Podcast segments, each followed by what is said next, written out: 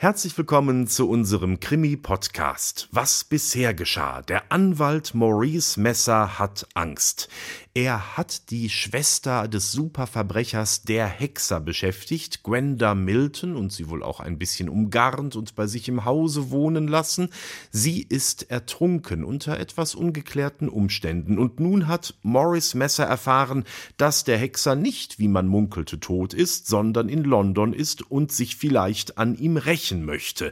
Er wird immer ängstlicher, er nimmt Drogen, er schreit rum, er lässt Gitter vor seine Fenster bauen und er hat als Diener China einen Einbrecher eingestellt, Sam Hackett, der einzige Mensch, der den Hexer noch lebend gesehen hat. Nee, stimmt gar nicht. In der vorletzten Folge haben wir erfahren, das gibt auch noch den Polizeiarzt Dr. Lomond. Dr. Lomond hat gerade die junge Mary Lanley empfangen. Mary arbeitet als Sekretärin bei Maurice Messer und hat einen Brief zu Dr. Lomond gebracht und hat Dr. Lomond erzählt, dass sie Besuch bekommen hat von der Ehefrau des Hexers, von Cora Ann Milton, und die hat einen Brief mit einem seltsamen Code bei ihr liegen lassen. Dieser Brief wurde aber geklaut und eine etwas zwielichtige Rolle hat ein Oberinspektor Bliss von Scotland Yard dabei gespielt. Dieser Bliss, das erzählt der Diener Sam Hackett, schnüffelt auch ständig um Maurice Messer herum. Cora Ann Milton wird gerade von Dr. Lomond übrigens auch in einem Gespräch ein bisschen unter Druck gesetzt. Er versucht sie auf seine Seite zu ziehen, indem er versucht, sie etwas eifersüchtig zu machen, und zwar sagt, dass ihr Ehemann ihr diesmal keine Orchideen zum Hochzeitstag geschickt hat. Was dahinter steckt, ist auch noch nicht so richtig klar. Übrigens müsste man noch dazu sagen, dass Mary Landley, also die Sekretärin von Maurice Messer, verliebt ist in den Inspektor Alan Wembury von Scotland Yard. So, nu aber genug. Alles kann man um diesen Punkt der Handlung auch nicht mehr erzählen. Jetzt geht's nämlich weiter. Es liest Claudia Hübecker.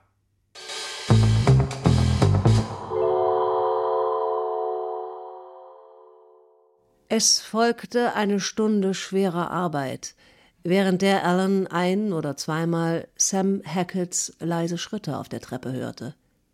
Als er wieder herunterkam, war es beinahe sieben Uhr. Sam hatte, wie gewöhnlich, seine grüne Schürze um, hatte einen Eimer vor sich und ein Waschleder in der Hand, mit dem er fleißig das Fenster putzte, wobei er aber durch das Gitter behindert wurde. Wie geht es ihm, Sir? fragte er. Alan antwortete nicht. Er stand vor der geheimnisvollen Tür mit den Riegeln, die niemals geöffnet wurde. Wohin führt diese Tür? Sam Hackett schüttelte den Kopf. Das war eine Frage, die ihn schon oft beunruhigt hatte, und er hatte sich selbst die Freude einer Untersuchung versprochen, wenn er das erste Mal allein im Haus sein sollte. Ähm, ich weiß es nicht. Ich habe sie niemals offen gesehen. Vielleicht bewahrt er hier sein Geld auf. Alan schob den Riegel zurück und versuchte, die Tür zu öffnen. Sie war verschlossen. Und er drehte sich um. Ist hierzu ein Schlüssel vorhanden? Sam zögerte. Er hatte den Wunsch eines jeden Diebes, so dumm wie nur möglich zu erscheinen. Ja, ein Schlüssel ist da, antwortete er endlich. Er hängt über dem Kaminsims. Ich weiß es zufällig, weil weil Sie ihn versucht haben, sagte Alan und ging. Dr. Lomond kam jetzt herunter und betrachtete nochmals das Zimmer, das in Messers Haushalt sowohl Büro als auch Salon war. Sam beobachtete den Arzt mit größtem Interesse. Banbury ist draußen, erzählte er mit der Familiarität, die Leuten seines Schlages zu eigen ist. Ich nehme an, dass er wartet, um Miss Lanley zu sehen. Der Doktor blickte sich um. Wer ist Miss Lanley? Oh, das ist unser Schreibmaschinenfräulein, versetzte Sam. Und Lomans Augenbrauen hoben sich voller Interesse. Ist sie nicht die Schwester eines Mannes, der im Gefängnis sitzt? Jawohl, Sir, von Johnny Lanley. Er hat drei Jahre bekommen, weil er eine Perlenkette geklaut hatte. Also ein Dieb. Er ging zum Klavier hinüber und öffnete es. Ein Gentleman-Dieb, erklärte Sam. Spielt sie Klavier? Der Arzt schlug leise eine Taste an. Nein, Sir, er. Messer? Lomans Stirne legte sich in Falten. Oh, ich habe davon gehört. Er spielt gut, sagte Sam verächtlich. Ich habe Musik sehr gern, aber die Sachen, die er spielt.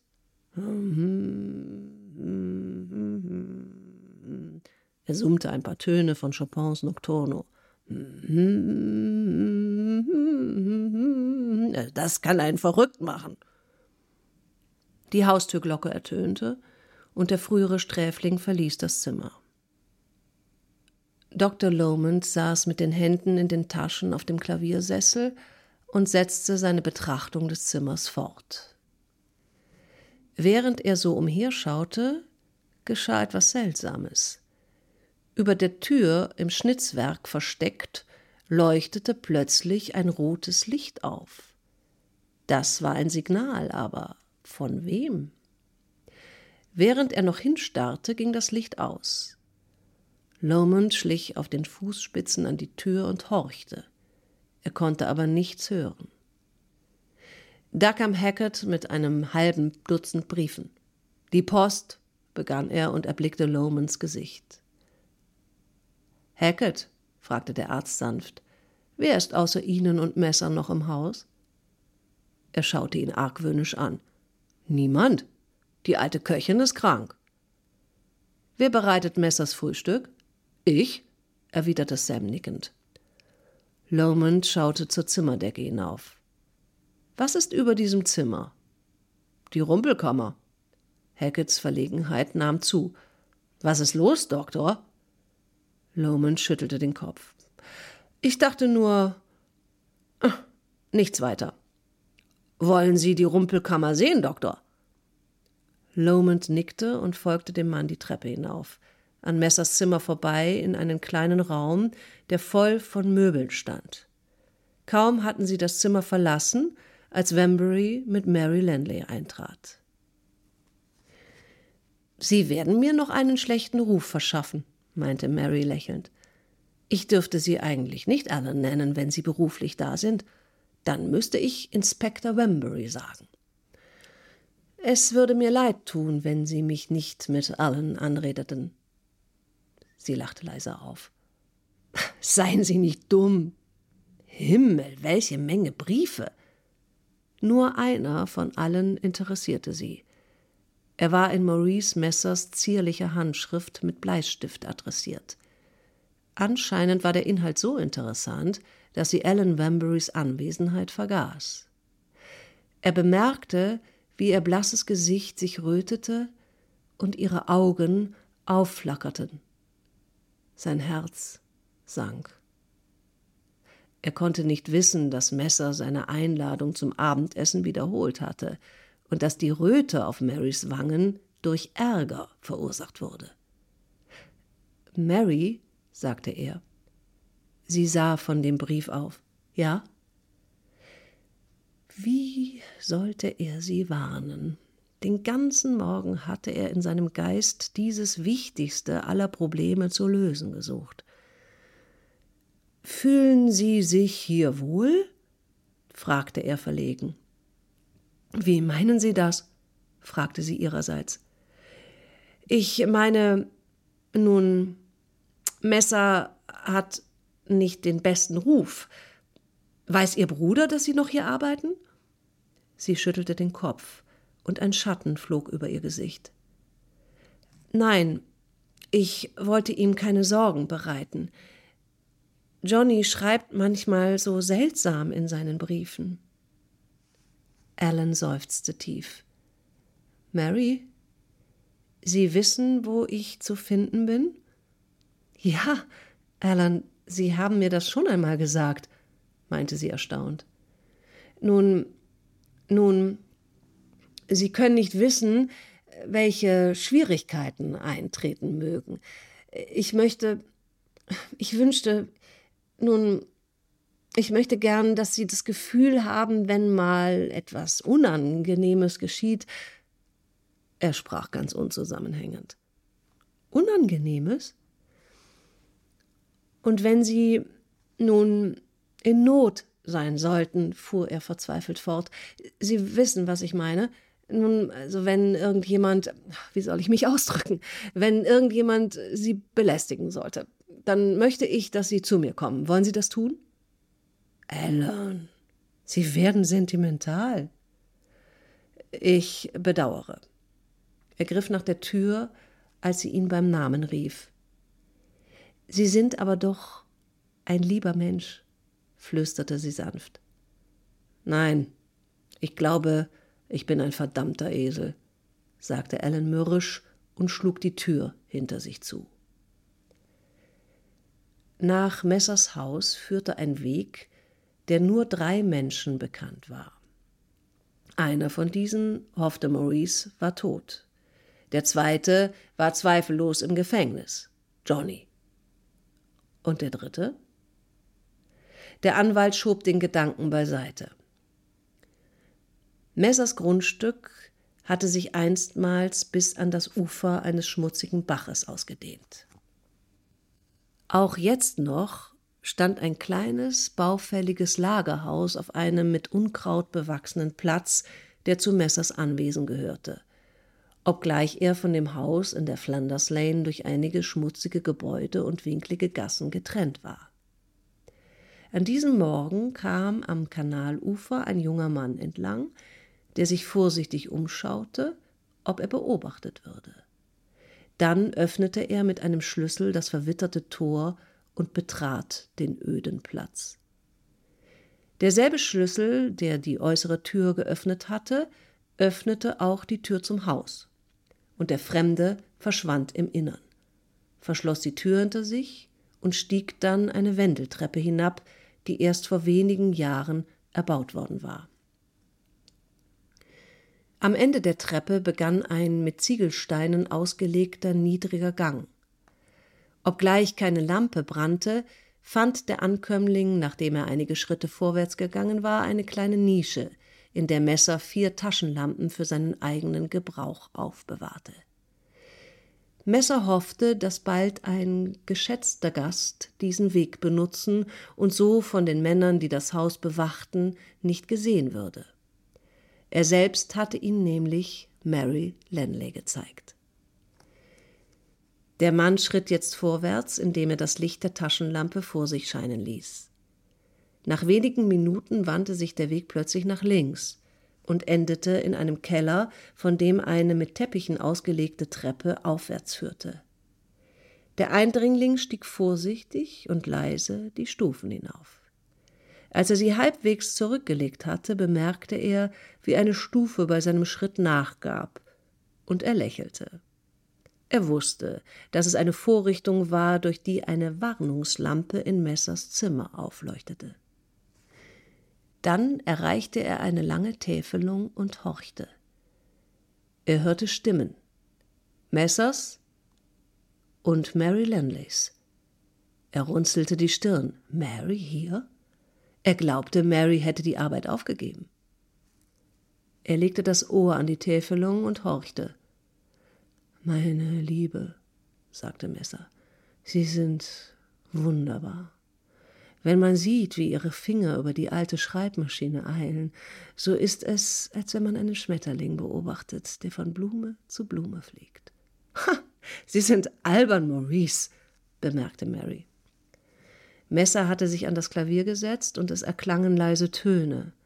Dann hörte der Eindringling wieder Marys Stimme und das Geräusch eines kleinen Kampfes. Messer hatte Mary bei den Schultern ergriffen und zog sie an sich, als er, an ihr vorüberblickend, plötzlich eine Hand um die Tür greifen sah. Er sah nur das, und im nächsten Augenblick stürzte er mit einem Schreckensschrei aus dem Zimmer. Mary blieb vor Furcht wie angewurzelt stehen. Weiter und weiter kam die Hand zum Vorschein. Dann öffnete sich die Täfelung und ein junger Mann trat ins Zimmer. Johnny. Im nächsten Augenblick lag Mary schluchzend in den Armen ihres Bruders. Johnny, warum hast du mir nicht mitgeteilt, dass du zurückkommst? Das ist eine wunderbare Überraschung. Ich habe dir heute Morgen noch geschrieben. Er hielt sie in seinen ausgestreckten Armen und sah ihr ins Gesicht. Mary, was machst du in Messers Büro? fragte er ruhig. Etwas in seinem Ton ließ sie erschauern. Ich arbeite für ihn, das wusstest du doch, Johnny, bevor du weggingst. Ihre Hände umfassten sein Gesicht. Es ist wunderbar, dich wiederzusehen. Wunderbar. Lass dich anschauen. Armer Junge, hast du eine sehr schlimme Zeit durchgemacht? Nicht allzu schlecht, erwiderte Johnny gleichmütig. Dann fügte er hinzu Warum hast du hier weitergearbeitet? Ich hatte doch Maurice Geld gegeben und ihm gesagt, ich wolle nicht, dass du hier arbeitest. Das waren die letzten Worte, die ich ihm in Old Bailey sagte. Davon weiß ich nicht, Johnny, sagte sie bestürzt. Der Bruder nickte. Jetzt verstehe ich, meinte er. Du bist mir doch nicht böse, Johnny. Sie blickte ihn mit Tränen in den Augen an. Ich kann es kaum glauben, dass du hier bist. Ich habe gedacht, dass du noch lange nicht wiederkämest. Meine Strafe ist mir erlassen worden, erklärte ihr Landy. Ein halb wahnsinniger Sträfling griff den stellvertretenden Direktor an, und ich warf mich dazwischen. Ich dachte nicht daran, dass die Behörden für mich mehr tun würden, als einige Tage der Strafe zu streichen. Gestern aber, zur Mittagszeit, ließ der Direktor mich rufen und teilte mir mit, dass ich für den Rest meiner Strafe Bewährungsfrist erhalten sollte. Mary hatte die Hände auf die Schultern ihres Bruders gelegt, und ihre ernsten Augen blickten ihm forschend ins Gesicht. Du hast doch jetzt mit diesem schrecklichen Leben Schluss gemacht? fragte sie leise. Wir wollen irgendwohin, außerhalb Londons ziehen? Ich habe mit Maurice darüber gesprochen. Er hat mir seine Hilfe zugesagt, dich auf den geraden Weg zu bringen. Johnny, Du hättest niemals die schwere Strafe erhalten, wenn du seinem Rat gefolgt wärst. Johnny Lanley biss sich auf die Lippen. Hat dir das Messer gesagt? fragte er ruhig. Mary, liebst du Maurice? Er ist gut gegen mich gewesen, entgegnete sie. Das verstehe ich, Liebling, nickte er. Aber wie gut ist er gewesen? Er fasste sie an den Schultern und schüttelte sie sanft. Sein hartes Gesicht nahm einen weichen Ausdruck an, und aus seinen grauen, tiefliegenden Augen schaute wieder der alte, sorgende Blick, den sie immer geliebt hatte. Eins steht fest. Du wirst hier nicht mehr arbeiten. Er beobachtete, wie sie ohne zu antworten zu ihrem Schreibtisch zurückkehrte. Dann entdeckte er Hackett und winkte ihm mit dem Kopf. Sam, was ist los? Mr. Hackett zuckte die Achseln. Ich bin erst seit einigen Tagen hier. Sie sind ja kein kleiner Junge, Johnny. Haben Sie jemals gesehen, dass ein Tiger mit einem Kaninchen liebenswürdig umgeht? Mehr weiß ich nicht. Lenley nickte bedächtig. Sein erster Weg war zum Anwalt gewesen, um mit ihm abzurechnen. Dann sollten ihn London und die Flanders Lane nicht mehr sehen. Er würde schon ein Arbeitsfeld finden, wo er in Frieden und Ruhe leben könnte. Er stand an der Tür und sprach leise mit Sam. Jetzt kehrte der Anwalt ins Zimmer zurück. Seine Augen sahen nur das Mädchen und ihre fliegenden Finger, die sich auf den Tasten bewegten. Er trat an sie heran und legte die Hand auf ihre Schulter. Meine Liebe, Verzeihen Sie mir, ich bin furchtbar nervös und bilde mir allerhand seltsame Sachen ein. Maurice. Der Anwalt drehte sich schnell um, und sein Gesicht wurde blass. Sie? rief er mit heiserer Stimme. Aus dem Gefängnis entlassen? Ich dachte, Johnny Landley lächelte verächtlich. Zwei Jahre zu früh, was? Es tut mir leid, Sie zu enttäuschen, aber es geschehen noch Wunder, sogar im Gefängnis. Und ich bin eins davon. Der Anwalt riss sich mit großer Anstrengung zusammen. Mein lieber Junge. Er streckte ihm seine zitternde Hand entgegen, aber Lenley schien sie nicht zu sehen. Wollen Sie sich nicht setzen? Das ist ein erstaunliches Ereignis. Also, Sie waren hinter der Wandtäfelung. Hackett, geben Sie Mr. Lanley etwas zu trinken. Das wird Ihnen gut tun. Hackett bot ihm einen Trunk, aber Johnny schüttelte den Kopf. Maurice, ich möchte mit Ihnen sprechen. Er sah Mary bedeutungsvoll an, und sie verließ das Zimmer. Wie sind Sie zur Entlassung gekommen? fragte Messer und goss sich aus der bereitstehenden Flasche ein. Der Rest meiner Strafe ist mir erlassen worden, meldete Lenley kurz. Ich dachte, Sie hätten darüber in der Zeitung gelesen. Der Anwalt runzelte die Stirn. Oh, waren Sie der Kerl, der das Leben des Direktors rettete? Ich erinnere mich, darüber gelesen zu haben. Hm, tapferer Junge. Er versuchte, Herr der Lage zu werden. Es waren schon andere polternd zu ihm ins Büro gekommen und gezähmt gegangen. Warum haben Sie zugegeben, dass Mary für Sie weiterarbeitete? Messer zuckte die Achseln. Weil ich es mir nicht leisten kann, wohltätig zu sein, mein lieber Junge, entgegnete er ruhig. Ich hatte Ihnen doch beinahe 400 Pfund gegeben. Lenleys Stimme klang ernst und unversöhnlich. Den Erlös aus meinen ersten Diebstählen. Sie sind doch gut verteidigt worden. Ich kenne das Honorar, erklärte ihm Lenley ruhig. Warum haben Sie Mary das Geld nicht ausgezahlt? Der Anwalt setzte sich wieder und zündete sich eine Zigarre an. Er sprach nicht, bevor das Streichholz bis an seine Fingerspitzen abgebrannt war. Ich will es Ihnen sagen. Ich habe mich um Sie gesorgt, Johnny. Ich habe Sie gern und habe mich immer für Sie und Ihre Familie interessiert. Ich war der Meinung, dass ein Mädchen, das allein lebt und keine Arbeit hat, sich unglücklich fühlen muss.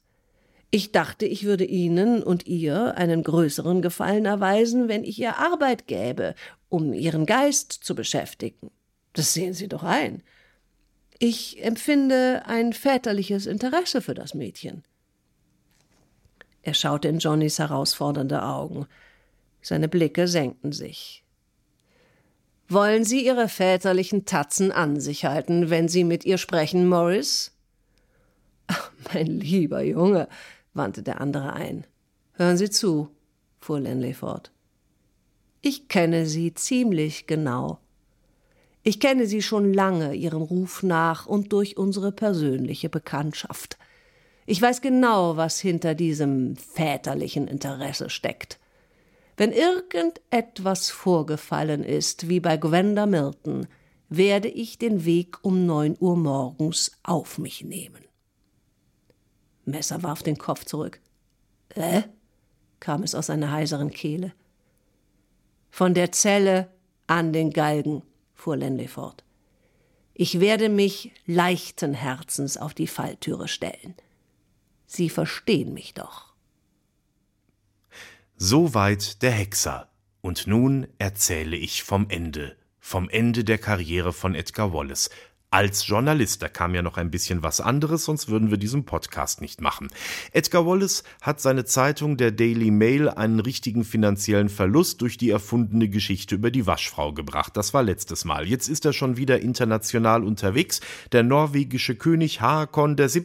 heiratet und zwar die Tochter des englischen Königs. Und natürlich tut er das bei sich zu Hause in Trondheim. Dort ist Edgar Wallace nun unterwegs. Es gibt ein großes Fest an Bord der Protectress. Das ist ein britischer Kreuzer und da wird ein Riesenfeuerwerk abgefackelt. Das Dumme ist nur, es ist die Zeit der Mitternachtssonne. Es ist überhaupt nicht dunkel. Also es sieht so ein bisschen aus wie so ein ja, Tischfeuerwerk oder sowas. Also nicht wirklich besonders beeindruckend. Edgar Wallace möchte nicht mehr lügen. Er schreibt, wie es war. seine Kollegen erfinden einfach was und das wollen die Leute lesen. Und jetzt hat er die Wahrheit geschrieben und die Zeitung ist schon wieder auf ihn sauer. Jetzt muss er an den schlimmsten Ort der Welt, in den Kongo. In den Kongo, den wir zum Beispiel aus Joseph Conrads Herz der Finsternis kennen. Dort trifft er einen Soldaten, der ihm, naja, so einigermaßen mittelmäßig sympathisch vorkommt. Er soll dort berichten über einen Soldatenaufstand. Und Edgar Wallace schreibt, er hat ja damals in Südafrika selbst als Soldat gedient. Er versteht das. Er schreibt aus der Sicht der Soldaten und er kolportiert so ein paar Dinge, die ihm erzählt wurden, dass dieser Offizier ein fieser und sadistischer Typ wäre und schreibt eine ganz emotionale Geschichte. Liest sich toll, hat wieder mit der Realität anscheinend etwas weniger zu tun. Inzwischen bekommt Edgar Wallace aber Malaria und zwar richtig Schwarzfieber. Er ist am Rande des Todes, er wird von Missionaren in letzter Sekunde gesund gepflegt, kommt dann wieder einigermaßen aufgepäppelt, anscheinend durch einen chinesischen Koch an Bord des Schiffes, mit dem er zurück nach London fährt, dort wieder an und hofft, dass er nun ein bisschen Anerkennung bekommt für seinen tollen Artikel und dafür, dass er diese Wahnsinnsreise in den Kongo auf sich genommen hat. Aber der Offizier, den er beschuldigt hat, hat hohe Verwandte im Kriegsministerium.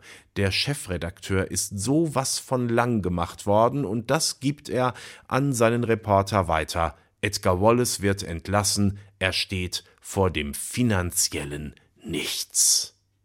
Das klingt gut, oder? Vor dem Nichts. Fortsetzung folgt.